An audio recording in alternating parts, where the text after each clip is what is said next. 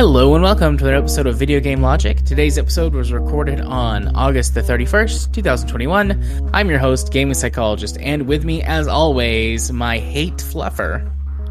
Hello, Commander. It's Caffeine Rage. On today's show, we will be discussing uh, our Game Club game for the month of August. That is XCOM Enemy Unknown. We'll let you know what the next Game Club game is going to be for September. We're going to have a couple of news articles that were presented to us uh, on Discord. So those are going to be in the community corner. Roblox shenanigans and mass murder. And some gaming restrictions come and go. Finally, if time allows, we will have a Steam Discovery queue.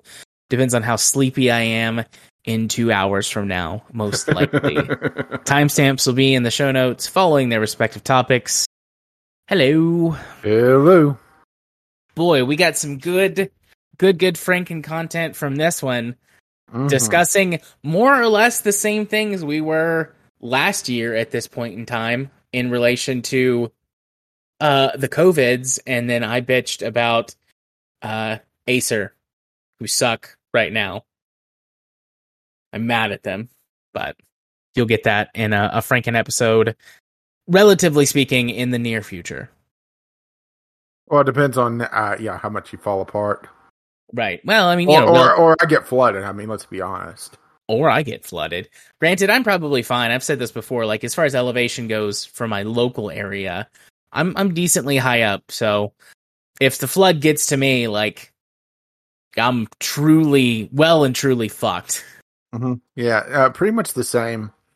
Uh, it might knock out the bridge, uh, but I'll be high and dry. eh, more than one way, I guess. Yeah. But uh yeah. We're Let's gonna just put it this way: I'm out of the floodplain, yeah. so there is that. I I do have to brave leaving my my house on a hill to take my kid to school in the morning and then go into work. Uh, to your uh, sex, uh, sexy, sexist uh, people, right? my my sexy sexist people. Yeah, I guess for anyone who follows me on Twitter, I posted a tweet that was talking about how that the, the the boomers in my life that I know are the most sexist people that I know. But it, it more than one person responded to that tweet and was like, "I thought you said like sexiest." I'm like, "Yeah, I kind of get it. I get why that you would say that about Well, something that I you. said." Yeah. No, that checks out. I was not mad at all. But no, it was sexist two people in my office are extremely sexist, both towards men and women.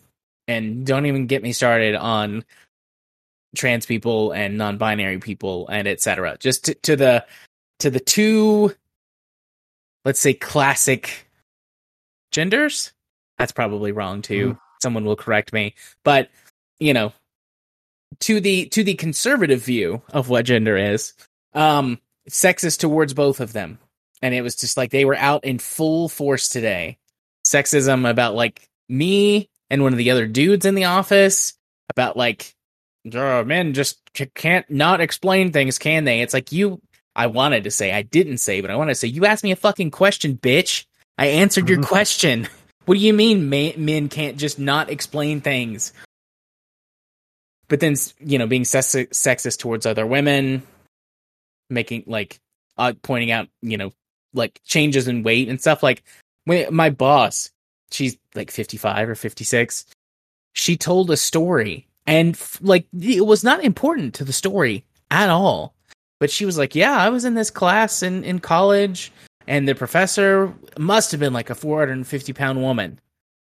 And then just like goes on and nothing in the story related to the weight of the woman, which probably still would have been a a sexist like fat phobic thing to say Mhm.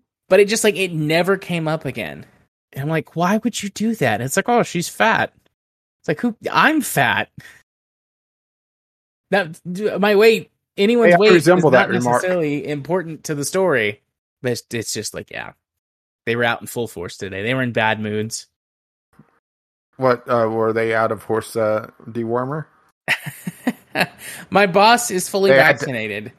it's so weird, like the walking contradictions that some of these people are in my office. Because it's like, Do you ever on just want to hand out Olympic medals for mental gymnastics? Oh my god, yes. Because in in one breath, it's like for for my boss. In one breath, it's like, oh yeah, I'm vaccinated. Everyone should be vaccinated. I don't understand people who aren't vaccinated. And then we'll say something like ignorant immediately afterwards, and it's like, wait a second, which side of the fence are you on? Which team do you play for? I just don't want my star David. Oh God, let's not go there. That made me so sad when I saw that. That was that was a that was that was my mother stooping to a new low, comparing COVID to the Holocaust on Facebook. New low. But I don't I don't it makes me even more sad somehow. I don't want to talk about that anymore. Let's let's go talk about that. Or you could, or you could tell her that I'm gonna make some more ice cream. So I could do that. let's go uh, let's go talk about games instead um skipping over games we played this week going straight to game club um so for anyone who is new to the podcast uh, We're sorry. i'm i'm not. Welcome. Welcome to the madness. Um we we try to engage this year has been the worst for it just because of how much stuff has happened but typically we try to engage in monthly game clubs where we play the same game at the same time for a whole month and announce to the audience what we're playing. So if they want to play along they can and for this month we played one that i think had been on our list for a while yeah. it was um xcom enemy unknown which was the slash enemy within. Yes, uh, which was the I I don't know reboot. Uh, I guess is the correct word of the XCOM Yeah. franchise that came out I about think ten years ago. Yeah, I think that's fair to say. Uh, and just shy of uh, 10 years, North America was October 9th, uh, 2012. Yeah. Um, this is one I think both of us had played before, although me more yeah, than you. I'm- yeah, I've never beaten it in in my gameplay in the uh for game club actually it's been my best game. It's only my eighth game total because it keeps track internally of how many times you failed. Yeah, Uh, but it's also yeah me changing tactics because yeah being ironically a little less careful about protecting my guys and going for more firepower uh, early on. And pretty much anytime somebody gets maimed, uh, uh, okay, fine, uh, off with your limbs. right. Um, I have played. How many times have I beaten it? I beat it when it when it first released. I I got it on Xbox 360, and I beat it once there, and I've had it on PC for a while, and I and I've beaten it once on PC with all of the DLC. The what I played on Xbox 360 was the base game. Playing it on PC was with all the DLC. And then I have started numerous campaigns on higher difficulties or using mods, like in particular the Long War mod, which we'll talk about some of the mods that we used and or did Mm. not use um, here here in in a, in a minute. But yeah, so I've beaten the the game twice and have played it a lot outside of that. Um, I played it some with a controller this time around, keyboard and mouse. Definitely the way to go. Like I wasn't expecting it to not be, but it's one of those things playing it on Xbox. It's like I remember playing this on control with a controller. How well does it play with a controller? And I mean, it's playable, but Yeah, there's a certainly, couple, there, yeah, there's a couple of times, especially on some maps that have multiple levels, that even with mouse and keyboard, it could be frustrating. yeah, to to get to click exactly what, where you want to. Uh huh. But yeah, if I yeah, if I was playing Iron Man mode, which is you know no takebacks essentially, I can't imagine uh some of uh, the number of restarts I would have to uh, done because I would have lost very important, or if not my entire squad, because oh I misclicked and uh, my character jumped down uh, uh you know a couple flights of uh of a building and triggered like two or three pods. Yeah. So generally speaking, XCOM, for anyone who doesn't know, is a um tactical sort of squad-based strategy or turn-based strategy game. Um the the game is kind of divided into two parts. There's a base building and sort of strategy management layer, although that's pretty light, honestly. And then the bulk of the game, which is the tactical gameplay, um, where you've got a small squad, even at its maximum expanded size, it's still a relatively small squad. Um, and you're doing missions on a map, typically fairly similar objectives: kill kill targets or capture something or destroy something. Aside from a few sort of key missions throughout the story, although they all still basically boil down to destroy the thing or capture the the opponent. Um, uh, there there's a tech tree as you progress through the game. You can research new technologies based on alien stuff. Some of it feels near future. Most of it is extremely sci-fi. Um, you know, obviously aliens. So you start the game The with Predators. yeah, yeah. I mean, you start the game with, you know, sort of equivalents of modern day technology. There are no licensed weapons, so you've got like generic assault rifle, generic shotgun, generic sniper, Mhm. etc. And then you end the game with like lasers and well, you end the game with plasma weaponry. You get lasers along the way, but you end the game Mhm. with plasma weaponry based on alien tech. So, you know, it's definitely not shying away from anything sci-fi, which I which I like. Um, Yeah, and the thing about the research tree is that it's very ambiguous on what you're researching. You'll sometimes get a hint on what it's going to unlock, but unless you know what's coming up, you know, you're just kind of a shooting in the dark, which Yeah. is a bit frustrating because there's no way to have an over uh, overarching idea of what's what you're working towards.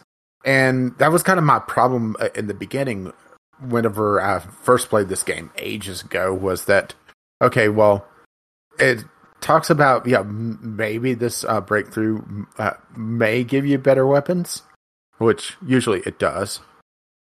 Or I could just research better armor and yeah, be able to survive.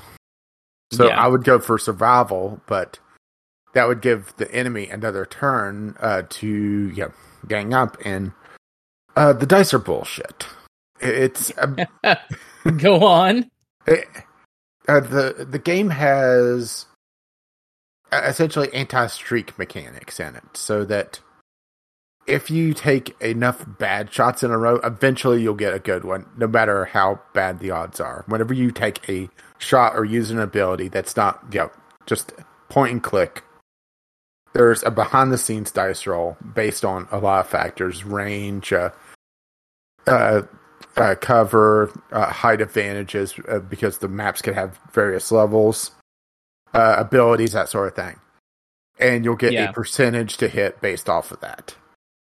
Well, XCOM is infamous for missing on 95% rolls because, right? Yeah.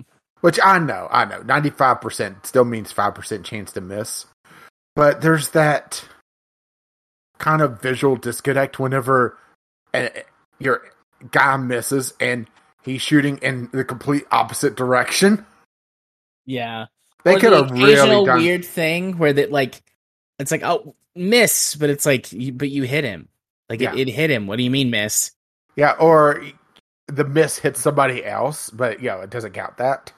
Yeah. Or even better is whenever the miss goes so far off track, it actually uh, hits a mission critical thing, and you know you either fail the mission or you lose meld, which is a mechanic of the enemy within uh, expansion that I guess we'll talk about in a little bit, right? Yeah. But um that's you know, that's sort of the tactical gameplay. You're on a map, you're doing objectives. Um it's got sort of a action point system is wrong. Everyone can do d- Two movements. depending Two eh, actions. Yeah, two two actions basically unless you have an ability that lets you do more. But generally speaking, you can do two actions which can but be firing it usually ends your turn. yeah, or you- ends that movement phase for that character. Yeah, you can you can move once and then use an ability or move twice and you know it gives you like movement ranges and it, it does a good job displaying information visually most of the time like if if your movement is blue then that's you know considered like a a normal movement if it's yellow then you're sprinting and that's using both of your movement action points um, or both your action points on movement there's certain you know like we said certain abilities that might let you uh, like for, for the the assault class has got run and gun, which lets you you know if you activate that ability, then you can sprint and shoot. So you know move twice and then shoot. Yeah, or Um, another good example is the sniper. Uh, I think last talent or very uh, near it is in the zone where if you kill a flanked or, or uh, a uh, enemy that's not in cover, uh, shooting does not consume an action. So with a particular mod I have, which whenever you discover what they call pods of enemies, essentially enemies tend to run around in groups. Depending on the type of enemy, it's usually two to three, maybe four enemies. Like uh, mutants, uh, big burly. Uh, uh, uh, looks like uh, they uh, they uh, should be hanging out with Wrex from uh, Mass Effect. Yeah, Uh, uh, they usually run around in pairs of two, maybe three. Uh, chrysalids uh, may go up to four or maybe five, which will uh, zombify uh, things that they kill, but they'll go in for melee, so you have a chance to finish them. Well, whenever you discover a pod in the base game, they get essentially a free action immediately, so they all scatter and go to cover. And I find that so irritating that I actually downloaded a mod and installed it that removed that free action. yeah. And it- it- and it can really balance things, but at the same time, the uh, way that they would do it, uh, especially for things that run in from melee or go into stealth mode, the uh, stalkers, they'll immediately just go invisible, and then you have to sit and wait in Overwatch for a couple turns. When sometimes that's not an option. Yeah, if the mission that you're on has a timer, you can't really waste time sitting around, you know, overwatching. You gotta you gotta move towards your objective. Or you know, gotta get that meld, which is also on a timer, which we'll Yeah. get to that. Yep. Um let's see. The as other than the the tactical gameplay in the base building and then sort of um quote unquote strategy layer, um as the XCOM um you know, defenders of Earth from the alien menace, Well, as long Um, as you're the one mission that they choose to take that day, right? right? You have to um manage uh panic levels for various countries. And so if their panic level gets high enough, they pull out of XCOM, you lo- lose their funding. And if they all pull out, you you lose the game because it's like you you know everyone basically surrendered to the aliens. Um you build your base, uh power, science, you know, research labs, um engineering workshops to to build stuff, uh, to train your soldiers, um satellite uplinks so that you can, you know, launch more satellites. The satellite coverage for countries also, is uh, for airspace. And also so you gets shoot extra them down. bonuses. You start off with one on the home continent that you're on, but if you cover a continent, all the countries in it, you get the I can't quite remember what all of those bonuses are because of uh, Long War. That's clouded my my judgment or my uh, memory of which Africa one is is which. all in, so you get a bonus on uh, uh your overall funding. Uh, I want to say North America is a bonus to your aircraft. I should be able to just pull it up because I'm here on the uh, wiki. So, duh, duh, duh. okay, so right here it is. Uh, North America uh, Air and Space, 50% reduction on the cost of, and maintenance of aircraft. South America, we have ways, instant nuke uh, uh, interrogation and autopsy research. Pretty much pointless by the time you get it, if you're not starting with it. Uh, expert knowledge, laboratories and workshops cost 50% less to build and maintain. Future combat, 50, uh, uh, that's Europe, uh, Asia, future combat, 50% discount on foundry projects and officer training school uh, training. That's a weird sentence. And Africa's all in 30% increase in monthly income. And to get the bonus reward, you have to get have between two and four satellites in a region, or sorry, two and five. Europe has five countries in it, or sorry, no, no, four. Sorry, United Kingdom is one, but it's uh, on two uh, lines here because right. Yeah. But in in building your base, um all of the buildings get adjacency bonuses. So if you put, for example, two uh, satellite uplink together, you know, next to each other, then you get an extra like you know free satellite you can launch, space or free space for a satellite you can launch. Uh, and, And that so- also works vertically. Yeah, Uh, but the thing is that, uh, you know, you got to be really careful about it. And also, if you're not playing uh, in classic or harder, uh, the officer training school is in, a, un, in a, an unfortunate place to be able to put another satellite uplink. yeah, And if you remove it, you lose all the bonuses from that, like, you know, having two extra XCOM uh, people, right? which is very important. The default squad size is four, and you can get it up to six. Yeah, plus all the extra bonuses that come along with uh, the officer training school. So, yeah, right. Yeah.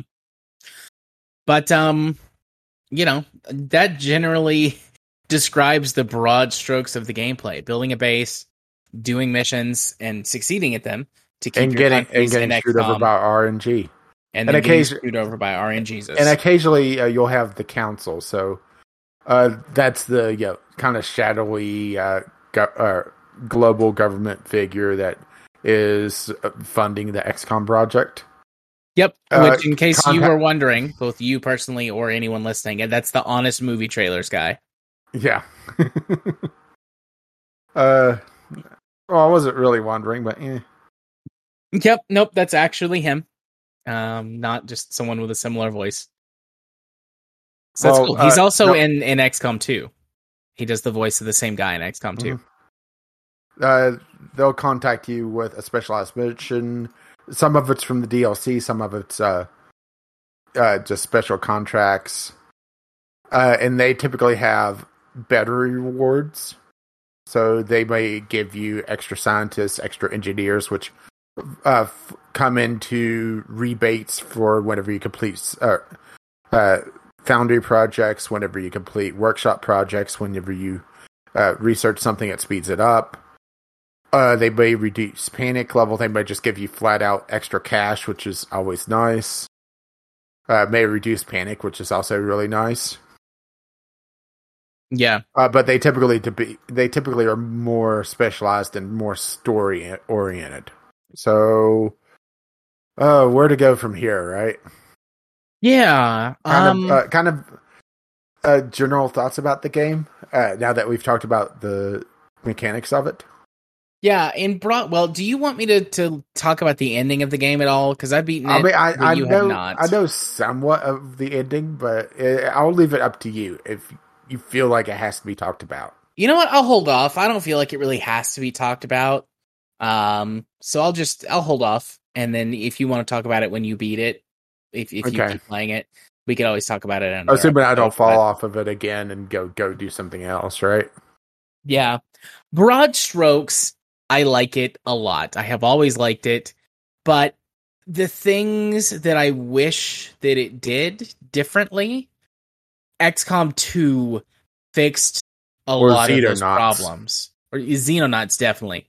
But XCOM 2 fixed a lot of those problems um with with XCOM 1, you know, better sort of control me- methods, better better feedback on what you're doing and, and what does what, a little bit more weapon and equipment variety, um, a little bit more variety in the classes, the ability to be sneaky and sort of stealth around a map and pick up um, enemies' line of sight as long as you're not being spotted so that uh, you can avoid triggering pods like that if you're careful, at least not until the moment where you have to.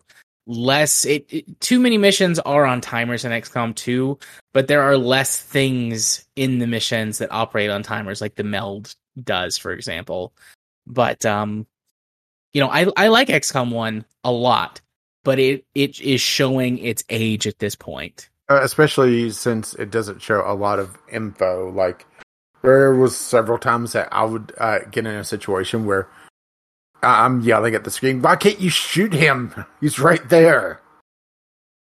yeah And there's no information of uh, is there a line of sight issue? Is it a range issue? Is it the uh, you know the soldier being a dumbass and a graduate of the stormtrooper uh, marksmanship academy? yeah whereas xcom 2 for in on that exact point like it gives you more feedback on why somebody can't shoot somebody, whether it's line of sight or um, a range issue, or you didn't realize you were out of ammo for a 2nd Mhm. because you know the UI isn't you know always the most helpful. You know, there, there's some UI fixes in the second one, so yeah, yeah, yeah. Um, Yeah, which is a little bit of a shame that there's literally only three weapon tiers as well. It, uh, yeah, once you get to plasma weapons, yeah, you're pretty much in-game uh, weaponry. Yeah, that's that's another thing. There's more weapon tiers in XCOM 2, and there are special one-off weapons that um, have some pretty big advantages while also having some pretty strong penalties. Um, so you know you can decide if you want to use specialty weapons um, in in XCOM 2, and I think there's there's only three weapon tiers in XCOM 1. I believe there's five in XCOM 2. Plus, there's melee weapons which is its own separate thing in XCOM 2. Yeah, and honestly, some of the stuff in XCOM 1 I found pretty much useless, like gas grenades. Never found a reason to use one of those. Yeah. What did gas grenades do in XCOM 1? Uh, they're They're- po- they're the- poison. okay. Not useless in XCOM 2. Um, because they do more damage. So if you want to poison an enemy, you know, it's it's worth your while to wait a few turns for the the damage to kick in because it, it they do more damage. Yeah. Uh, there's also the needle grenade, which is a bigger blast radius, uh, the same damage as your base grenade, uh, but it doesn't destroy cover. Which honestly, half the time that's what I use the grenades for anyway. To destroy cover. Yeah. Yeah. Um, so I I want to talk about Long War for a second. I guess you could talk about your Mhm. mods as well. Um, so I I started the game with the Long War mod, and I've used the Long War mod a few times. The Long War mod is a huge overhaul and rebalance mod to the game that fixes some of the problems that I that we were just talking about. Um, adds more weapons, more weapon tiers, more equipment slots, More and Sky customization, more Sky Rangers. Um, it, by default in the base game, you can only have one Sky Ranger. Period. Which feels weird, doesn't it? yes. Whereas in in the Long War, you can have up to two Sky Rangers per continent, so you can launch multiple missions at once. You start with forty XCOM troops, and your maximum that you can have is hundred. Um, so you, you start with more, you can have more troops because the game expects you to be doing multiple consecutive deployments all over the globe, like you're actually fighting an invasion. Um, like you're no- a global defense force instead of honestly it uh, XCOM uh, at least the first one it feels like you're a local defense force posing as a uh, global one because you know you only have the one Sky Ranger you only handle one mission at a time and you know, leave two whatever like a terror alert pops up and, you know it's you have a choice of three missions where you can only field one and the other two are just left to rot. It's just it always felt very off to me. Yeah. But yeah, the Long War mod gives you more Sky Rangers, so you can do do more missions at once, more troops, um, more tech, more customization. Um, makes the game a lot more difficult. Um, buffs up the AI's, you know, intelligence. Um, you know, better decision making and stuff. Um, you start with more troops by default. In the base game, you start with four, can get up to six. In uh, Long War, you start with six, you can get up to eight. So right away, you're facing more enemies um, at once. Um, it adds more classes. Um, it it does make the game a lot longer.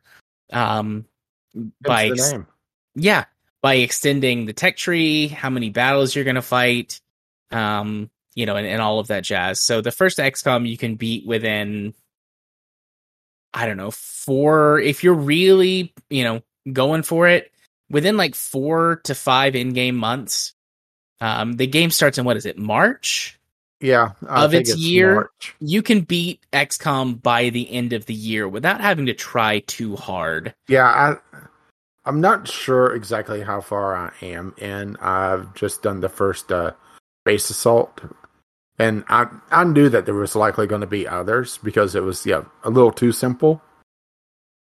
Uh, which you said that there uh, was more. Yeah, But yeah, it's uh yeah things are stabilizing a, a little too well in my opinion. yeah. But the thing is that you know going up to that next difficulty level is quite the bump as well. Yep. Long War's normal difficulty is probably about as difficult as as hard, um, easily as difficult as hard in the base game. But anyways, like I had played for like four in-game months, and I had just gotten like laser weapons. Like I was not, I was struggling. I was on the struggle bus, and I, I lost. I played, I put about 15 hours into that game, and I lost. And so then I uninstalled Long War, not because I was like mad at it or whatever, but I was like, I don't have enough time to start another playthrough on Long War for Game Club. So then I installed a couple of the mods that you have, which is Commander's Choice, which lets Mhm. you pick what um what class or what specialization your troops get Yeah, whenever they rank up the first time. Which is pretty much, in my opinion, should have been base game. Yeah. Uh, the way it is in the base game is that whenever you uh, hire new people, they're considered rookies, and whenever they get their uh, essentially first blood, uh, you only get experience by killing something though. So, which is a little bit annoying. Whenever yeah, the rookie keeps missing because right. Yeah. Long War fixes that. Uh and so does XCOM 2. Your soldiers get a base level of experience by going on a mission and coming back. Um it's it's negligible in the late game, but early on whenever you're trying to get your rookies up to squaddies so that they can get their specialization and their first big stat boost from leveling up, uh it it it matters. Yeah, especially if you have a sniper that's at like sixty or seventy some kills already. Yeah. in June. Uh, but uh, you're able to choose your uh, class. I have a, a map pack that just puts in more maps because that's an issue that XCOM uh, had just in general was that you see enough of them. Uh, uh, you go to the same maps over and over again, so it starts to get a little bit samey. Yeah. And this is just a, a pack of uh, community made maps. And like I said, uh, removing the free turn for the uh, aliens to uh, be able to scatter, go into cover, start rushing you, or just turn uh, into visible bastards. Yeah. Um but yeah, I, I used uh Commander's Choice, that mod, um, with stopping them from moving when you discover them. And then I used a map pack as well. Yeah, you could only go to somebody, uh, yeah, grocery stores, right? Yeah. Again, all things that X XCOM 2 uh fixed. There are still a limited number of maps in XCOM 2. It's not like they're infinite. Um, but there's variety for multiple biomes because you you do you've got like a mobile base in XCOM 2 and you travel all over the world. And Mhm. so if you go to you know, North Russia, you're going to be getting snow and tundra maps whereas if you go to uh, the Midwest in the United States, you get um, sort of more deserty uh, type maps. So that that helps somewhat. But anyways, So, shall we talk about the DLC so we could stop teasing about Meld?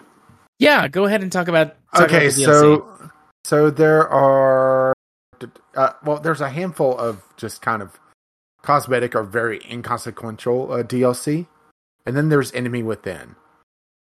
Uh, uh, hang on, let me. I'm just bringing up the store page. So there's an Elite Soldier pack, which is just yeah, extra uh, customization. There's the Slingshot pack, which is a set of council missions that actually are if you could survive them, are highly overpowered because that's how I got a plasma sniper rifle in like month two. yeah, Was I knew it was coming because I'd played it before, so I set up to be able to capture a mutant be able to unlock the uh, plasma research early. So my squad wasn't even fully decked out in laser gear, or was just starting to come up to it. And I captured a mutant and unlocked the plasma research. Right? yeah. Uh, those but the- in-game weapons early on. well, it was part of my strategy, which seems to be working out. But the big one, the big uh, DLC is Enemy Within. So There's three main components to this. One is the mech troopers. Uh, you're able to essentially mutilate your uh, uh, soldiers and turning them into cyborgs by chopping off their arms and legs and putting them in robotic suits. Yep. Downside is that they can't use cover anymore. The plus side is they don't really have to because they have absurd amounts of uh, health before uh, leveling up. Uh, they have some incredibly impressive uh, talents that help with uh, uh, survivability and are have massive amounts of firepower. Uh, there's genetic engineering, which is something I didn't mess with too much, but it allows you to alter uh, five aspects of your soldiers' physiology. Uh, make it so that they're, it's harder to kill them. They're able to see better, to uh, have a, a, better chance to you know miss their enemy by a long shot. Uh, uh bleed out uh, slower if they get downed. Uh, they could actually uh, some of the uh, some allows you to turn invisible if you're in full cover, uh, and, you know, out of line of sight of the uh, enemy to be able to go for flanking maneuvers. I mean, it's impressive, but it's also very expensive, and uh, both of those require a, a, resource called Meld, which we've teased a couple times, and they're on most of the of the non like council and story missions. There's usually two containers that you have to find on the map to be able to uh, capture and uh, get meld from. Uh, they can be destroyed if you haven't collected them already. And you get 10 per, and I think a bonus of 5 if you get both. Or I could be mistaken on that one. And both the mech troopers and the gene mods require meld to be able to to uh, use those uh, different uh, te- uh, technologies, which are researched fairly uh, early, but have to have uh, specialized buildings in the base, which count as a workshop or laboratory for the bonuses on uh, connecting uh, base uh, facilities. did you work with the gene therapy very much? Not in this playthrough. I I did them in a previous playthrough. Um, the mech troopers, I, I think, are better overall. Well, you can also, combine gene yeah. mods with psionic soldiers. Yeah, I, I, had, yeah, I hadn't gotten to psionics yet, which is base game, I believe. Yeah. I'm pretty sure it's uh, base game. Yeah, it is. Uh, uh, but the thing is that uh, you can't have gene uh, uh, therapy on on mech troopers, and you can't have a psionic uh, mech trooper as well because that would just be fucking overpowered, right? Yeah. Uh, the bonus of the mech trooper is that if someone's gravely wounded, uh, which could take you know better part of a month to, for him to heal up, uh, before you get officer training school uh, stuff to uh, reduce that timer. You just you know go in and start hacking away and make him a mech trooper. Yeah. Uh, yeah, but, but, the but downside I'd, of the mech trooper is that they earn experience at half the rate. So yeah, right. Yeah, I mean, I I prefer mech troopers. Mech troopers are very good. Mm-hmm. the they can't since mech troopers can't do psionics.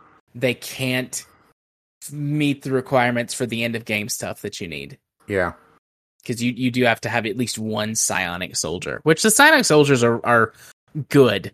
Um, yeah, those those abilities can get very very powerful with how like you're being dicked over throughout the whole game with the guys who can like make your soldiers panic and shoot each other or just mind control them. It's like, ha, fuck you, I can do that now to you. And then the mm-hmm. mind fray ignores armor, so that can be really useful against certain enemies. Mm-hmm. So, but that's yeah, the psionic soldiers are like the last thing in the game. Yeah, and I'm just getting to that uh, in did my playthrough. Did you ever use uh what are the little robot things? I can't think of their names. Uh the scopes or no, not the scope, but I know what you're talking about. Yeah, they're the little robots that you can get that you not really honestly. soldiers.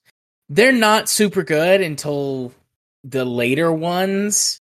Um, because there's three versions of them. Mm-hmm they get more powerful. And the first one is honestly pretty useless. The second one's okay, and then the third one is good. But by the time you get to the third one, your soldiers and their equipment will like already outclass it.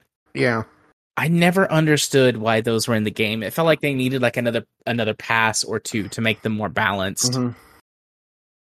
Yeah, honestly, I uh, I think my first or second uh, playthrough, I tried using them, and I just got wrecked because uh, the mech soldiers, uh, if they get injured, well, they you know are pretty much back at full health whenever they get back to base. Those they have to get repaired, Yeah. which uh, t- t- t- now I'm trying to find what it is because it's what the hell is that? Because They're like Right. they're little drone tank things. Uh-huh. Tank is is an exaggeration. They're they're small. They're like man. they, they remind me of the MALPs from uh, Stargate. Yeah. Yeah, absolutely. Sorry, I, I was a big fan of Stargate, so uh, SG One. So So was I. I didn't even think about Mhm. that, but you're right. They absolutely are. They're probably inspired by that. I bet. I would be Mhm. surprised if they weren't. yeah, now I'm definitely trying to find it, and uh, let's go over to the Foundry projects because uh, heavy weapon uh, platform Shiv, Shivs. Super he- yeah. yeah, super, super heavy uh, infantry vehicle, completely worthless. Yeah. They might actually, I've never really used them in Long War. They might be useful in Long War. The only benefit that they really have in the, the early game is that they provide cover. So your soldiers Mhm. can cover, can provide cover behind them. And that could be useful before you get decent enough armor. Like every cover bonus helps. But they're expensive. Yeah, At, at least in the early game, you know, in the late game, they're not expensive. But like I said, comparatively, you know, your soldiers are better. I think the one, if I remember correctly, the the final shiv that's a hover tank can like fly, so you can make it fly up to get that bonus. I believe. I could be misremembering that, but I feel like that's correct. yeah. I'm just uh, looking on here now, and it's just. Uh, I mean, I, there's just so much on the Shiv that you have to uh, research to allow it to yeah, really do anything, right? Yeah. It's a shame because yeah, the Shiv is actually a neat idea, but it's just whew. Yeah, the shiv definitely needed another balance pass to make it a little bit more useful in in combat or a little bit cheaper to make in, Yeah, the, in the early game. Yeah, to give you an idea, the hover shiv, the last version of it, it has uh, about the stats of a mid uh, rank uh, soldier without, you know, not counting any class bonuses. Yeah. But it does have a fair amount of health, but nothing compared to a mech trooper. It feels like the mech troopers just completely outclass the shivs in every single way. Yeah. Shiv or mech troopers are awesome. There are actual like robots in the second one that kind of replace the function of the mech trooper. Mhm. Shivs do not return. And they will not be missed. So, yeah. Do you do you have anything else that you Uh, want to well, say? well, I didn't, well, I didn't talk about the third uh, thing in uh, Enemy Within. Oh, Uh, okay. th- oh, so Exalt? Yeah, Exalt. Bunch of dickbags.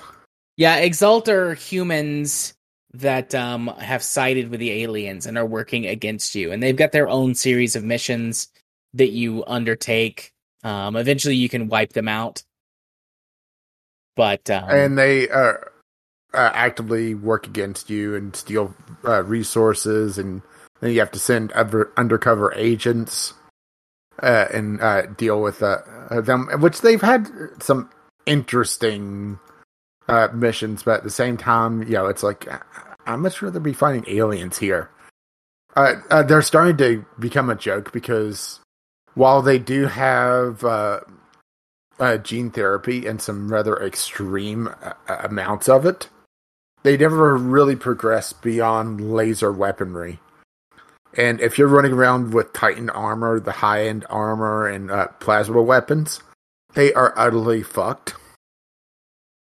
yeah. Exalt troopers are more or less the default enemies in XCOM 2. The the canon for the game is that you lose the first XCOM. Like that that's the canon ending for the series, the first game, is actually that you lose. Well, I've done it seven times so far, so all right. Very true. You're welcome for uh, setting up uh, the next uh, game in the se- in the series. But yeah, I mean, the Exalt storyline was certainly some added content. It, it does it does feel like nice, it, but like they are a bit of a joke pretty quickly though. yeah, And they become more of an annoyance than anything else, which is a little bit of a shame, honestly. I'm not sure if it's just you know, uh, yeah, they wanted to focus more on like secondary content and not you know have so- something that takes that much of a focus off of uh, the primary you know antagonists, yeah, or you know if th- that's exactly what they wanted for Exalt. They honestly, ne- unless you really screw up, they never feel like much of a threat. Honestly, no, unless you know on higher difficulties they are, um, would presume. I mean, I'm only playing on normal, you know, like difficulty two of four. yeah. I also only played on normal difficulty. I mean, this is one of those games where that the harder you make it, the more the AI just cheats, Yeah, and I I don't like that. I've never liked, never liked cheaty AI as the solution. and you end up with a lot less resources as well. It's just, uh, there was actually a breakdown of exactly what the difficulties did on here. I believe. I think you start off with a lot less, which doesn't make sense if you know, you're supposed to be this elite. Yeah, right. Yeah, Okay, so on normal, uh, the base global panic starts at zero. XCOM um, uh, HQ has 37 units of starting power with 25 available. Uh, minor alien activity increases panic by one if left unchecked, with some events uh, doing up to three. Soldiers cost 10 XCOM bucks and start with 5 HP and gain an additional one from body armor. Alien AI is shackled. Aliens can make suboptimal actions and are less likely to use grenades and abilities. XCOM starts with a free satellite to deploy. Uh, starting funding is 175 XCOM bucks, plus funding from other countries where XCOM uh, HQ is located. And then you start getting crazy, where classic uh, global panic starts at eight, one per location. Uh, uh, XCOM HQ has 30 units of starting power. Alien Panic, uh, uh, Alien Activity uh, causes one panic, but will at least one panic, but will often cause two or three if left unchecked. Soldiers cost 15 per and start with only 4 HP, plus get an additional one from body armor. Alien AIs uh, uses grenades and special abilities much more frequently. All uh, ranged aliens except sectoids receive a plus 10 uh, aim and critical chance bonus. Sectoids only receive uh, 10 critical uh, chance bonus. Several aliens also receive additional HP, notably the health bonuses on outsiders and thin men paired with uh, their high accuracy. Like the first few uh, months, especially more difficult, right? yeah, More aliens per pod. Satellite coverage produces fewer scientists and engineers per country. Uh, XCOM does not start with the officer training school because you know that makes a lot of sense. Uh, no free satellite uh, unless the tutorial is played, and starting funding is seventy five uh, dollar or seventy five XCOM bucks instead of one seventy five plus funding from uh, other from the country XCOM is located in. And that just goes up to classic. Never mind impossible, where soldiers start with three HP. Practically worthless, right? pretty much. Did you use any of the second wave options? Uh, no. Okay. There's not a too many that are unlocked by default. There are mods that unlock more of the second wave Mhm. options. Second wave options do a lot of different things um, to change the gameplay. Um, some, for example, um, there's one I forget like I forget the names of them, but there's Yeah, well, one for example that if you if you uh, want to ask about any of them. well, there, there's one that, for example, whenever you win, you just Mm-hmm. get the meld on the map. You don't have to collect it. So if you just win, you collect all the meld on the map. I think that's default, actually. Is that default? Okay, maybe it, it, it turns it off then. Um, there's one that randomizes your soldiers' starting stats one that makes weapons do more variable damage. So, you know, it might be plus one minus, excuse me, plus one minus one. So instead of doing like three to five damage, a weapon might do two to six. Um, there's ones that mix up the fog of war or that make your soldiers like you know panic um i can't remember if it's called green mist or red Uh, mist uh, red mist. Uh, as uh, uh, combat wounds degrade soldiers' aim and movement abilities for the remainder of the mission. Does not impact aliens. there's one that it's like your soldiers get tired and so to simulate that their aim gets worse throughout the course of a mission so bunch of ones a lot of them make gameplay harder some of them make it easier Oh, some of them. Uh, okay, so uh, on the impossible difficulty, depending on when, uh, what difficulty you beat the game on, you unlock more second wave options, like you said. Impossible difficulty, war weariness, council funding decreases over time. E115, elerium degrades over time, which is a resource that you need pretty much constantly. Uh, total loss loses all soldiers' gear upon their death. And then there's alternate sources, double the power requirements to build facilities. Crazy, huh? yep so yeah do you i don't i don't have any more thoughts i don't think do you have any other thoughts about xcom The game does really good about the tension, but I think it's more just having to pay so much attention to, you know, so many different things that I don't like to play it for long, long stretches because, you know, it's okay. Now, if I move here, here, and here, right?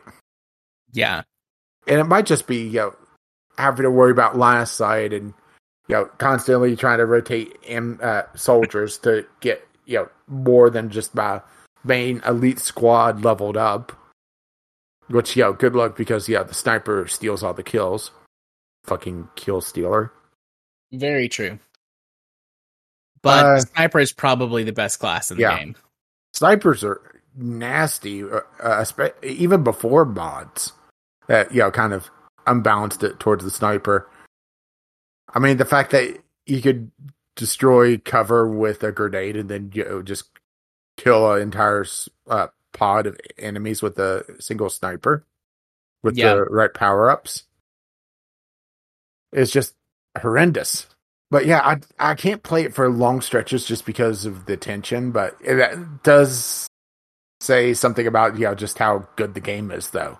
Yes, it is old. Yes, it does show its age rather uh, strikingly at times, uh, particularly on the management side of things, where you know it's uh, you know Fallout Shelter does a better job at building at base building, honestly, which is saying something, huh?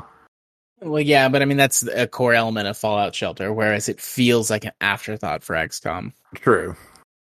Uh, there's some weird balance things, like we mentioned, like the shivs being practically useless unless you have like a complete wipe and you just happen to, you know, have a couple uh, kicking around.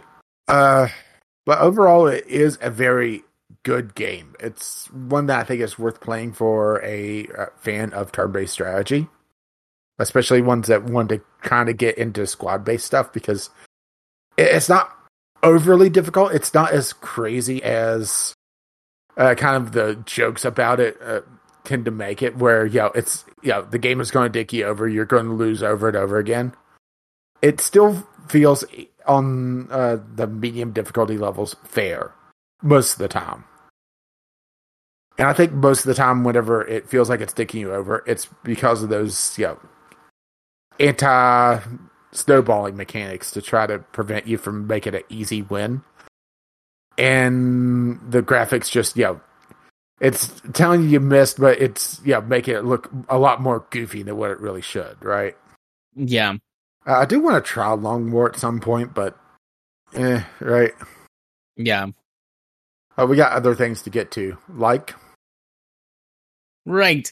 Like our next Game Club game. Um, so for the month of September, we are playing Call of Juarez Gunslinger.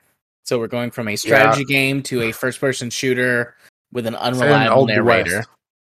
Yeah, I, I absolutely love the narrator in this. I played it before, so this will be kind of a lazy month for me this time around because right, Yeah. I'm really looking forward to what you uh, think about this game. Because I'm not sure how you feel about the Old West or first person shooters just in general. I like the old west. I like first person shooters. I don't play very many first person shooters anymore. Um broadly speaking, so many first person shooters have become multiplayer focused. Mhm. I don't care about multiplayer unless it's like with friends. But, you know, a good first person shooter with a fun story, I'm game. I'm in. Yeah, which is becoming more and more rare, huh? For sure. Yeah. Yeah, and this, uh, like I said, it gets interesting. So we'll see in four weeks with this one, huh? Yeah. All right. Well, um let's uh let's talk about some news topics. Yeah, Um, the to community corner. Indeed. So our first uh news topic, you editorialized the, the title a bit Yeah, covering uh, combining couple a, different yeah articles. combining a couple uh, things from Roblox. But yeah, Roblox shenanigans and mass murder. Uh, so shall we talk about shenanigans first? Sure. Uh, th- this was, I think, first. were were they sent in by Jim or? I don't know, but I could go look. Um submissions. Uh, yeah, Jim up. sent in the. Uh, yeah, Jim sent in both of these. I, I knew at least one. Uh, I found it. Yeah. So let, let's go the shenanigans. So essentially, Roblox is essentially kind of Minecraft only with a absolutely massive uh, market on it, where people, and by people we mean kids most likely, uh, create experiences because if they call them games, they get in trouble with iTunes. Uh, Right. uh, they create experiences that other people could go play on and spend money in their game or uh, sorry experience and if you get to a certain milestone you're able to cash out but there is just so many obstacles in the way of that that it's absolutely ridiculous for one in order to cash out, you have to hit a thousand dollars worth of Roblox, of Robux. Robux. Yeah. But then they take a cut of that after they take a cut of everything else before that, so you get three hundred fifty bucks, right? Yeah. Uh, there, there's a video on this article that is enlightening but also terrifying. That kind of ties up everything in a nice, know, uh, 22 minute uh, story. And there's this interview with this 12 year old, and he is the most cynical, burnt out game developer I've ever seen, and he's 12. And it, it's because he's been trying to deal with the Roblox commu- or the Roblox community where there's no discovery tools. So unless you're spending more money that you have to put into the system uh, to bid on uh, their uh, ad spots that come up for auction, which oh they're for auction. So care guess who gets them? Oh right, the people that are already making a ton of money. There's no way to be able to get money to have uh, or players into your experience to make money to be able to fund your experience. It, it feels very um, multi-level marketing, doesn't it? Oh yeah. Definitely. Those are the vibes that I got from it, and that was what was discussed on this previous week's uh uh podquisition where they talked about this in in a bit more detail on there. Um and yeah, it does feel very MLM because, you know, you got to spend more money in order to make any money, but the amount of money that you actually make is not comparable with the money that you spend. Yeah, never mind the fact that they put the milestone to be able to cash out at all at such a high uh, threshold, and then take so much of it. Yeah. I can understand. I still think it's kind of bullshit, but I can understand there being a small milestone to cashing out. Just to saving a little bit of milestone hassle. is small milestone is not a thousand dollars worth of Robux. No, small milestone in my mind for for this, with it primarily being younger people who are making anything off of it, would be like fifty bucks maybe. Yeah, it's just it, it makes me worry a lot about the next generation of uh, game developers uh, just getting burnt out and hurt by the system before they're even out of middle school. Yeah, I hope I'm wrong, but it feels very much like the games, the current games industry is killing the next generation of game developers. Mm-hmm. And never mind the fact that uh, what they're learning in this is proprietary stuff. You know, you uh, the kid in this makes a very, very, very good point that you can't take your game and just go to Steam because it's in the Roblox, uh, Roblox uh, uh, community, and there's no way to export it out.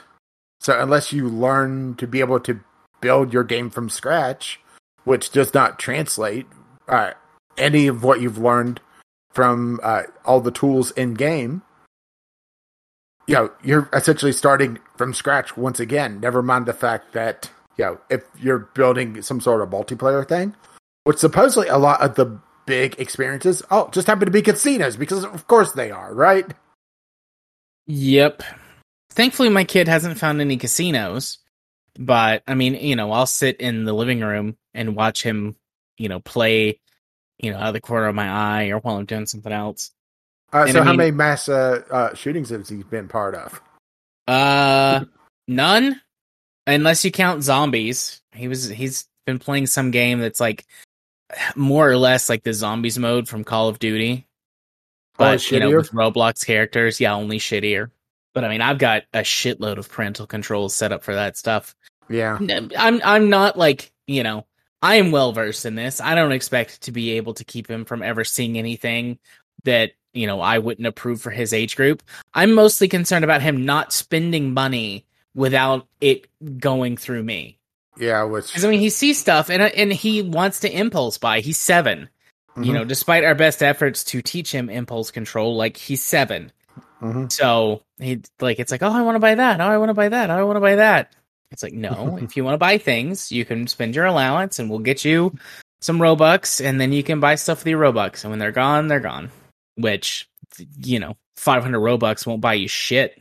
I mean, hell, uh, a thousand Robux is one hundred thousand, uh, one thousand dollars worth, I should say. Yeah. So that should uh, tell you something. I mean, whew, right?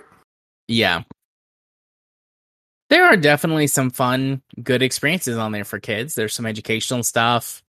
Um, and my kid has found some games or experiences that he has favorited and likes to go back and play that have to do stuff with like the Titanic or, um, you know, bridge building or whatever.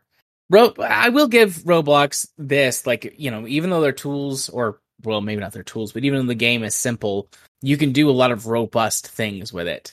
Like you said, kind of like in that Minecraftian way. You know, in Minecraft, Mhm. you get some redstone and make some circuits and some gates, and you can do all kinds of crazy stuff. And Roblox has got some similar um, things that people have been able to put together. But they've also have a lot of game of easy to access game development tools. Mhm. Uh, if you want to go down the rabbit hole, but like I said, it's all proprietary stuff as well. So, yep. Uh, this kid went to camp to learn how to build Roblox uh, experiences, and yeah, that doesn't really translate outside of just general, you know, game development terms and ideas to be able to do anything outside of you know this very wa- walled garden. You're yeah not going to be able to build something to put on Steam because you know you have to get completely different tools and learn those. Never mind, you know, perhaps programming as well, depending on you know exactly what you're wanting to do. You, uh, there are some just plug and play, you know, easy to build stuff. Uh, if you're wanting to build something simpler, but right. Yeah. So what's the uh, the part two to this? Well, I was going to say kind uh, of- one one other thing is that I had no idea Ro- Roblox was this huge. I knew it was big, but damn, right? Yeah, Roblox is gigantic. And it was rather poignant whenever they started comparing it to paying with script. Yeah. But yeah, uh, go watch the video. It's really enlightening. It should be in the show notes. If not, it's in the uh, Roblox exploiting uh, young game developers, right? Yeah. So the other one is Roblox is struggling to moderate recreations of mass shootings because, of course, they are, right? Yep, you get enough people together in one, you know, metaphorical room, you'll have some some of those people show up. Yeah. What What was the uh, idea? If you have an infinite number of monkeys typing on an infinite number of typewriters, they'll create Shakespeare. And Yeah. uh, it turns out also all the mass shootings in the world. But the one in particular is the Christchurch one that they are having trouble uh, moderating because uh, the Christchurch mass shooting because it one it's you know uh, Islamic phobic, so yeah, there's assholes wanting to uh, go shoot brown people, right? Never mind, right? Yeah. Uh, but also because it's a very general name, and it would uh, filter all a lot of religious stuff. They can't just filter out the name Christ Church because, oof, right? And Yeah. then they get into hot, hot water for filtering religious stuff, and it's just.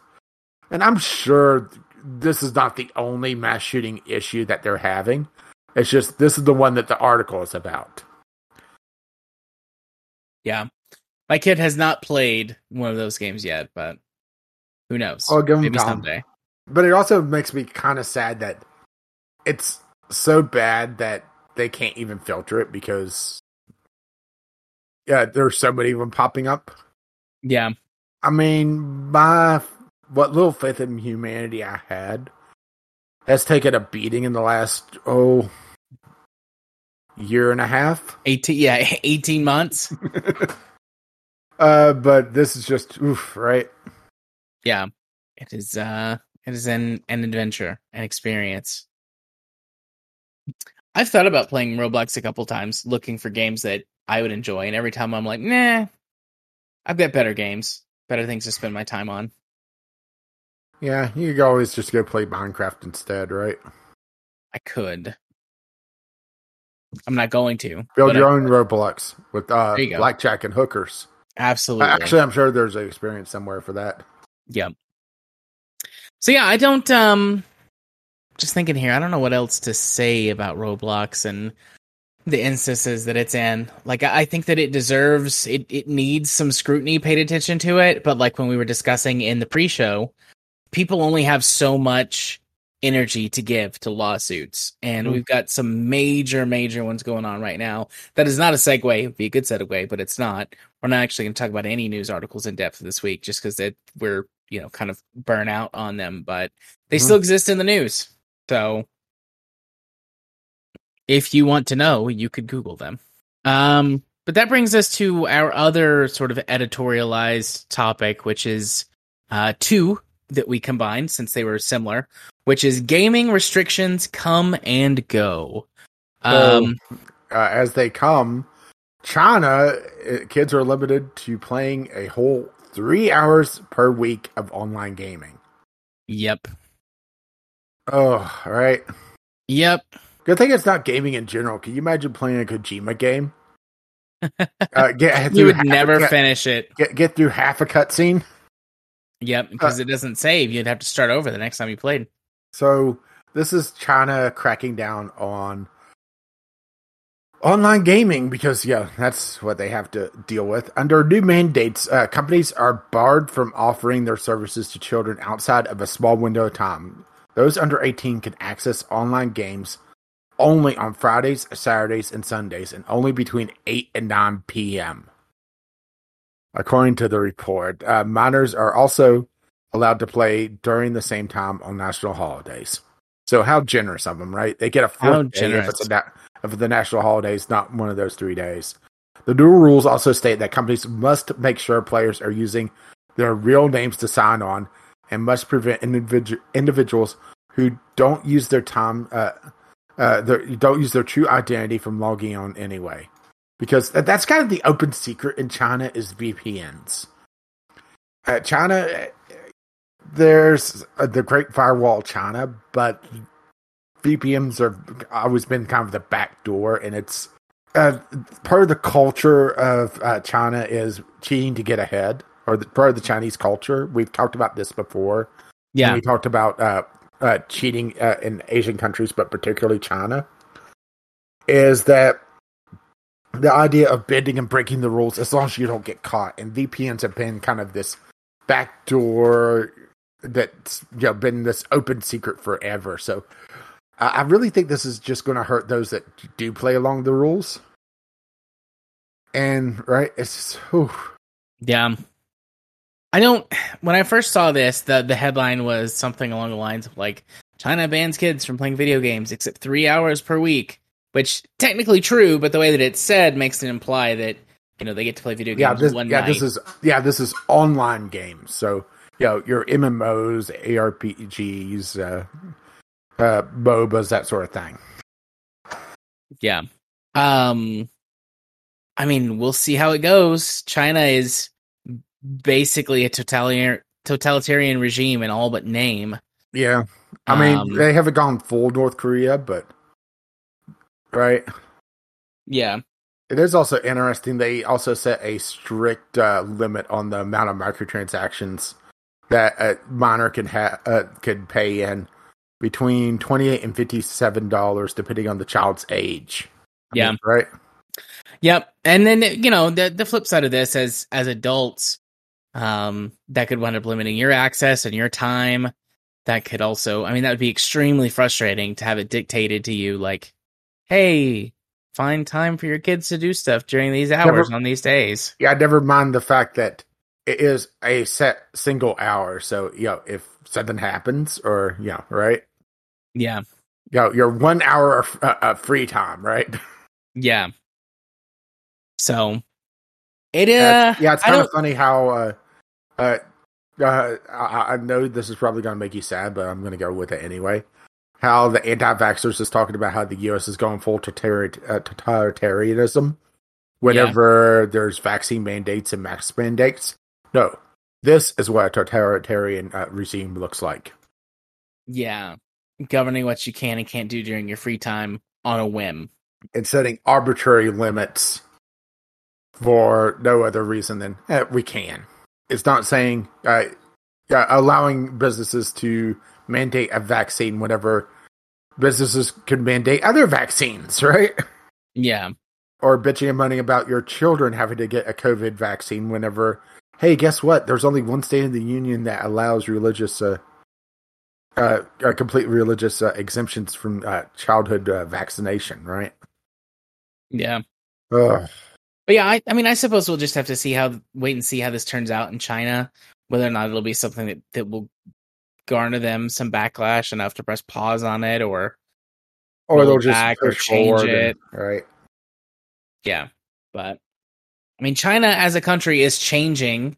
Not all of those changes are good or desirable, but it is changing and making itself more and more open and accessible to other parts in the world. Surely we'll see some policy ideas bleed over. I expect we'll see some go the other direction too, for what is almost certainly probably worse. I do have to wonder about uh, the companies that have pushed so hard to get into China and uh, have these big, massive, like first-person shooters. Uh, yeah, suddenly have a good chunk of their uh, possible user base get restricted to literally three hours a week. that have bent over backwards for the policies, uh, changed, edited their games. Now, yeah, right, yeah. a little bit of Schadenfreude, huh? Yep. Too bad China's the single largest market in the entire world, so we Mhm. won't see any repercussions for this from from companies.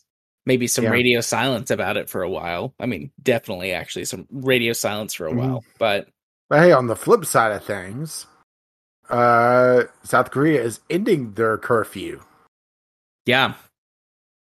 So, Um, uh, players under the age of 16 in South Korea have a re- reasons to celebrate. The country plans to end its shutdown law uh, that's prevented underage players from gaming between midnight and 6 a.m. So not nearly as restrictive, but at the same time, right? Yeah. So let's see here. Um, I didn't get, I didn't see this until we were getting ready to record, so I have a glance at the article. I didn't read through this one super Yeah, in it, depth. yeah, it's, it's essentially the South Korean law uh, prevented uh, gaming overnight. So starting at six, uh, sorry, starting at midnight through six a.m., minors were not allowed to have uh, to game. I, I think it's just in general. I could be mistaken on that one. I'm, I, I glanced through the article, but I didn't see anything about uh, strictly online gaming. Yeah. Let's see. Although, Laws meant yeah. to prevent gaming addiction. At the very least, it gave kids a six-hour block to get some sleep. Which gaming addiction, generally speaking, bullshit. No merits behind it. Addiction. People can become addicted to anything if the circumstances or their particular Well, what about getting are- addicted to uh, uh, uh, accumulating addictions? There's probably a, a a a name for that, a special name for that, Bitch, be crazy. I don't know it. Being addicted to addictions. Uh, well, there's some. Google's giving me some information about addiction. Do you, do you suffer from an addiction? Do you need help? no, I need more addictions. Google, you don't have enough degrees for me. uh, don't mention degrees. You'll, you'll start uh, saying, "Well, there's 360 degrees in a circle," and Yeah. I mean, if you were in counseling and you had multiple addictions, they would just be called comorbid. Mhm. Um, until they figured out which one was the the main sort of issue. Uh, yeah, it looks like this was targeted towards like cyber cafes and online gaming. Uh, just from uh, the brief article on this, I mean, it's kind of uh, interesting that the more infamous uh, South Korean one's going away, just as China's pushing uh, such a str- much stronger one, huh? Yeah. Sometimes I walk a very fine line on these articles because personally, I think governments should mandate more things in more cases. And this could just particularly be a US thing because we have basically no consumer protection and very little regulation that's beneficial to anybody except people in power. Yeah, and what regulation we uh, have has uh, been walked back so many times. Never mind that all those regulations have been written in blood, Yeah. So often multiple times. I don't I don't I think kind of where the line is is like I don't mind governments making regulations on things as long as they're done in good faith. And Mhm. China China's is not being done in good faith. And maybe it sounds like Korea is saying like, you know what, we don't we don't need this anymore. So we're just gonna chill out a minute. Like I feel like that's a good faith thing as well. But yeah. Um I think that about covers it. I don't know. Do you Yeah, have I anything else? Yeah, I mean, uh, yay on South Korea, I guess. Yeah. Now you could uh, play StarCraft uh, into the wee early uh, hours of the morning. Also, it would suck if you know you had a friend overseas that you wanted to play with, and oof, uh, time differences, right? Yeah. That would suck. So Alright, um, yeah, that is it for Community Corner. If you wish to contact us, VGLpodcast at gmail.com. Uh, drop by the Twitter, VGL Podcast over there, or you go to the Discord and leave something there like Jim did this week. Uh, you can find a link to that over at VGLpodcast.podbean.com. Indeed. It's like you read. Well, I mean, that was the next natural place to go after a pause, but like you read my mind. That was, was what I was about to say. Yeah, and that's the least 20 part of it, by the way. Yeah. Um. So we're actually pretty early. So do you want to doobly do? Yeah, we can doobly do for a discovery queue. Okay, and I got, of course, my queue up and ready to go. So, how about some Sprocket? Go for it. Sprocket Tank Design, a tank designer slash driver battle game where you go in, design a tank, go uh, take it to battle, rinse, repeat. And it looks actually r- interesting. There, there's uh, a fair amount of, well, parameters that you could change on uh, the tank, uh, change its angles of armor, uh, various tank treads, add different weapons. The trailer gives a lot more of it. Uh, makes it look a lot more in depth than what I'm giving it credit for. Uh, but yeah, uh, early access in twenty bucks. So yeah, Yeah. So I got Psychonauts 2. you and I I- talked about yeah. this a little bit on Sunday. yeah, Sunday. I'm playing that, and that was actually my next one on the queue. But go for it. Yeah, it's so it's available on Game Pass right now if you have Game Pass and you're listening to this. But I mean, it is the Mhm. sequel to Psychonauts, 3D sort of action platformer, um, where you are diving into people's minds and engaging in platforming and puzzles to help them solve um, whatever their psychological issues may be. I have heard pretty much nothing but good things about this game. Yeah, Um, I, I I've been playing it. I'm most of the way through. I'll be talking about it next week. I hopefully should have uh, finished it by then. Yeah, Uh, it's for better or worse a continuation of Psychonauts. It has a lot of the same problems that the original game did, yeah, but it also improves on some of the things that the game did. Uh, the first game did really well. Um, I'm not sure about sixty bucks, but that, yeah, that's just yeah, be taking pause at AAA pricing these days. yeah. So, yeah, looks looks neat, especially if you liked the first one. Seems promising. But I would um, say just drop the money and play it on Game Pass. Honestly, yeah, you a lot more stuff both on Game Pass and that is coming up. Anyways, carry on. Oh, hang on. I'm I'm that that game looks like it's in very bad taste. So I'm going to skip it. Let's just put it this way. I- It's a, a simulator about being homeless. And Ah, it looks like it's in very very bad taste. gotcha. Uh so I got continuing on Myst. Because Okay. yeah, but uh that's what we need is another re-release of Myst, right? Yep. Got got to compete with uh, uh, Oblivion, I guess. Oh, sorry, Skyrim. Ugh. Sorry, I was thinking of a better uh, Elder Scrolls game. Uh, I mean, what? No, I just laughed at that. Carry on. Uh, I mean, pretty much just a remaster of the original game. I'm not sure how much they changed gameplay wise. It does have a VR and standard mode. I haven't actually played a ton of uh, Myst in really any iteration. So, not sure how they uh, changed this. It does look like uh, uh, they are including a lot more language support. Uh, with uh, some more accessibility options. So, yeah, I mean, it's Myst. If you have any interest in one of the staples of PC gaming, well, there you go. Right? Yeah. Um, so I got 12 minutes.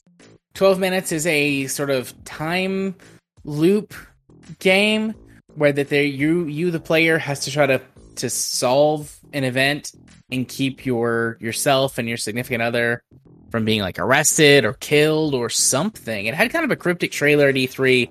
I've heard a little bit of positive buzz about the game so far, but Yeah, I watched. I am uh, going to the, the zero punctuation about it. yeah, I'm going to play it. Um, maybe even buy it, depending on where it where it turns Uh, up. I believe it's coming out on Game Pass. Okay, sweet. Then yeah, I'll be playing it on Game Pass. I'm very interested in this game. Pretty sure Um, it's either coming out or out on Game Pass. Yeah. So beyond sort of its Groundhog Day, like you know, repeating the same day or time period over and over again, um, it uh, has got like its other sort of big, I don't know, claim to fame or whatever is its voice cast. So they got James McAvoy, Uh, it's Daisy on Ridley. already. It it came out already.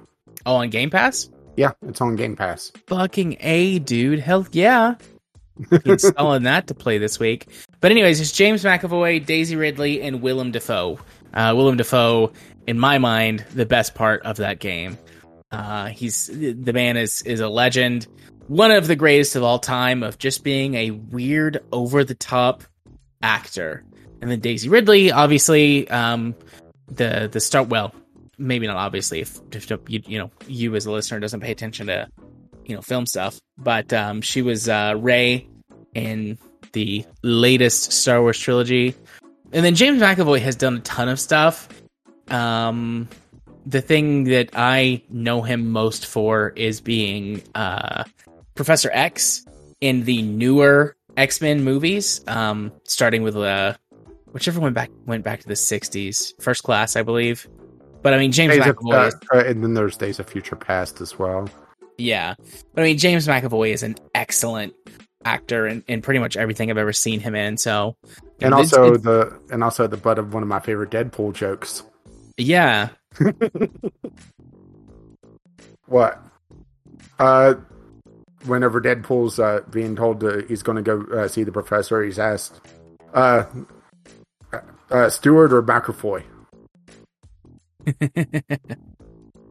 right, nice. So yeah. Anyways, um, yeah, All Star Voice Cast looks like a fun and interesting game. Can't wait to play it. Well, Right, uh, well, obviously you have been because it's been out on Game Pass for a week or two now. I didn't realize it was on Game Pass. Like sometimes I, I just miss stuff and like you know the new releases or the recent releases. Well, it was in between Train Sim World 2, Humankind, uh, Recompile, and the Quake remakes. Yeah, recent recently added. That's a hell of a lineup, huh? Yeah, Uh, of course, we know the real star of the show there is that Microsoft uh, Solitaire Collection, though. absolutely. Eleven out of ten, greatest of all time, best video game ever.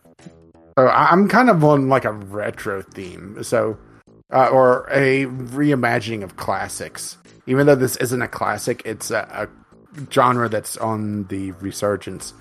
Black Geyser Couriers of Darkness, a looks like a rather hardcore CRPG with modern sensibilities as well. Uh, there's been a, a quite the resurgence of it lately uh, of this genre uh, between the Wasteland series, obviously Divinity Original Sin. Uh, oh shit, I'm bl- blanking on. The new Uh, Baldur's uh, Gate. Yeah, the new Baldur's Gate. Uh, yeah, I'm blanking the one we played on uh, Game Club. Tyranny, Tyranny.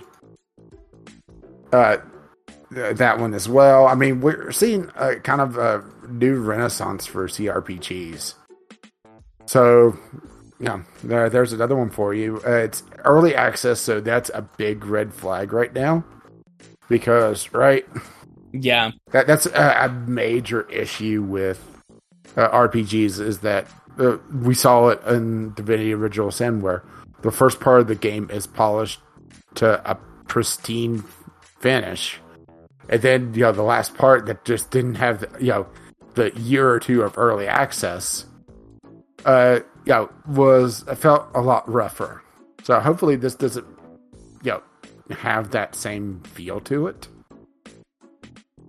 It does look like they're planning on three major phases, phases, and they're still in the first phase. Uh, with uh, the next phase adding quite a bunch of content. And how long is this going to be? They're planning to release the full version in the first quarter of next year. But Yeah. right, that that's very ambitious. Hope they uh, make it, but at the same time, wow, right? yeah. So I- got uh, Jurassic World Evolution Two. Yeah, I just got that one as well, but go for it since you played the first one.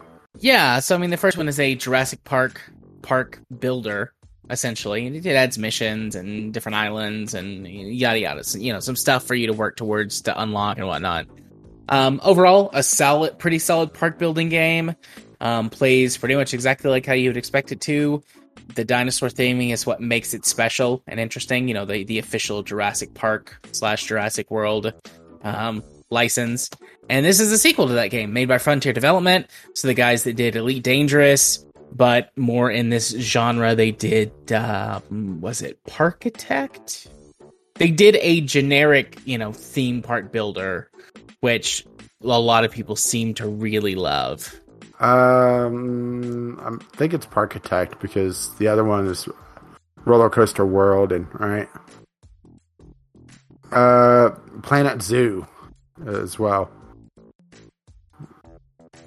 That might be the one you're thinking of. Oh no, they did Planet Coaster. So, uh, Planet Coaster was kind of the, uh, well, the more just designer instead of the uh, business management, uh, you know, uh, more in depth one like the old roller coaster tycoons were. Yeah. So, uh, what and you know, just lousy with the DLC as well. Same with uh, Planet Zoo, it seems. So yeah, actually, a little surprised that Jurassic World Evolution didn't have a ton of DLC on it. I know I had some, but not as, to the degree that Planet Coaster did. Yeah. Well, never mind. I must have misread it because there's one, two, three, four, five, six, seven, eight different DLCs. Seventy-seven dollars worth. I must have just skipped over that entire section of their. Uh, that they're paradoxing their games. They've gone full paradox. So I'm coming up a little dry this week. So I'm diving into a sports game. It honestly looks like it's from you know the early 2000s. Uh, Axis Football uh, 2021. Uh, there's not a lot of options for American football, uh, especially on PC outside of Madden. So it's nice to see someone trying to take it on. Yeah. Graphically, it's not very impressive, but supposedly it actually plays pretty well. At least according to the uh, the previous one, I saw reviews for that one, and it's a hell of a lot cheaper as well. Thirty bucks compared to Madden being what seventy now. Yes. So if you don't mind No, it not and- having the uh, NFL license and being just you know doused with uh, DLC and uh, microtransactions, well, right? Yeah. Oh, I just got Sprocket, which that was your first one, right? hmm That Yeah. looks legit. I'm into that. All right. Well, I got one last one, but let me know if you hit something. You got two of my uh, ones as I pulled them up. So Yeah. All right. Um. Yeah, that was my cue for this week. Pretty, Uh, pretty slim pickings as well. I got well, three. Well, my last one is Tetris Effect Connected. So, uh, a multiplayer focused expansion to Tetris Effect. Is that right? Yeah. I, I didn't really care much for Tetris Effect, but I think it's a combination of not being particularly good with at, at Tetris and be, it being incredibly flashy. Yeah. It, it just felt overly distracting to me. And, you know, the whole idea of it was, you know, being very flashy, being over the top. So, right? Yeah. But supposedly there's a new co-op and competitive uh, online modes in this one. So, right? But Uh, yeah, that see. is. Yeah, yeah, that's my cue done. All right. Cool beans. Well then, hey Rage, hit them with the socials. Well, I've been Caffeine Rage. You can find me on Twitter, Gaming with CR, where I bitch about the weather. uh, or if you wish to be my friend uh, on Steam, you can find me Caffeine Rage. And you've been? gaming psychologist. You can uh, find me on the YouTubes by searching for such. Find me over on Twitter at JMA4707, where I could talk about many things, but oftentimes just shitpost. Can find me on uh, Runic Arts Twitch stream every week, where I play in a Vampire the Masquerade game, playing as just the worst character in the game.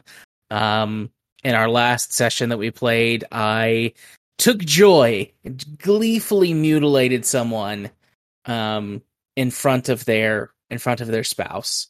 So uh, and described your it character was detail. kind of a dick as well. Then yeah, then my character was also kind of a jerk that session. So no, if that's if if any of those things interest you, you can look me up. Um, I usually post on my Twitter as well. If you're like, oh, I can't remember that it's Runic Arts, then you just remember at JMA4707. I post reminders uh there too. And bitching about people in your state. And that too. Idiots.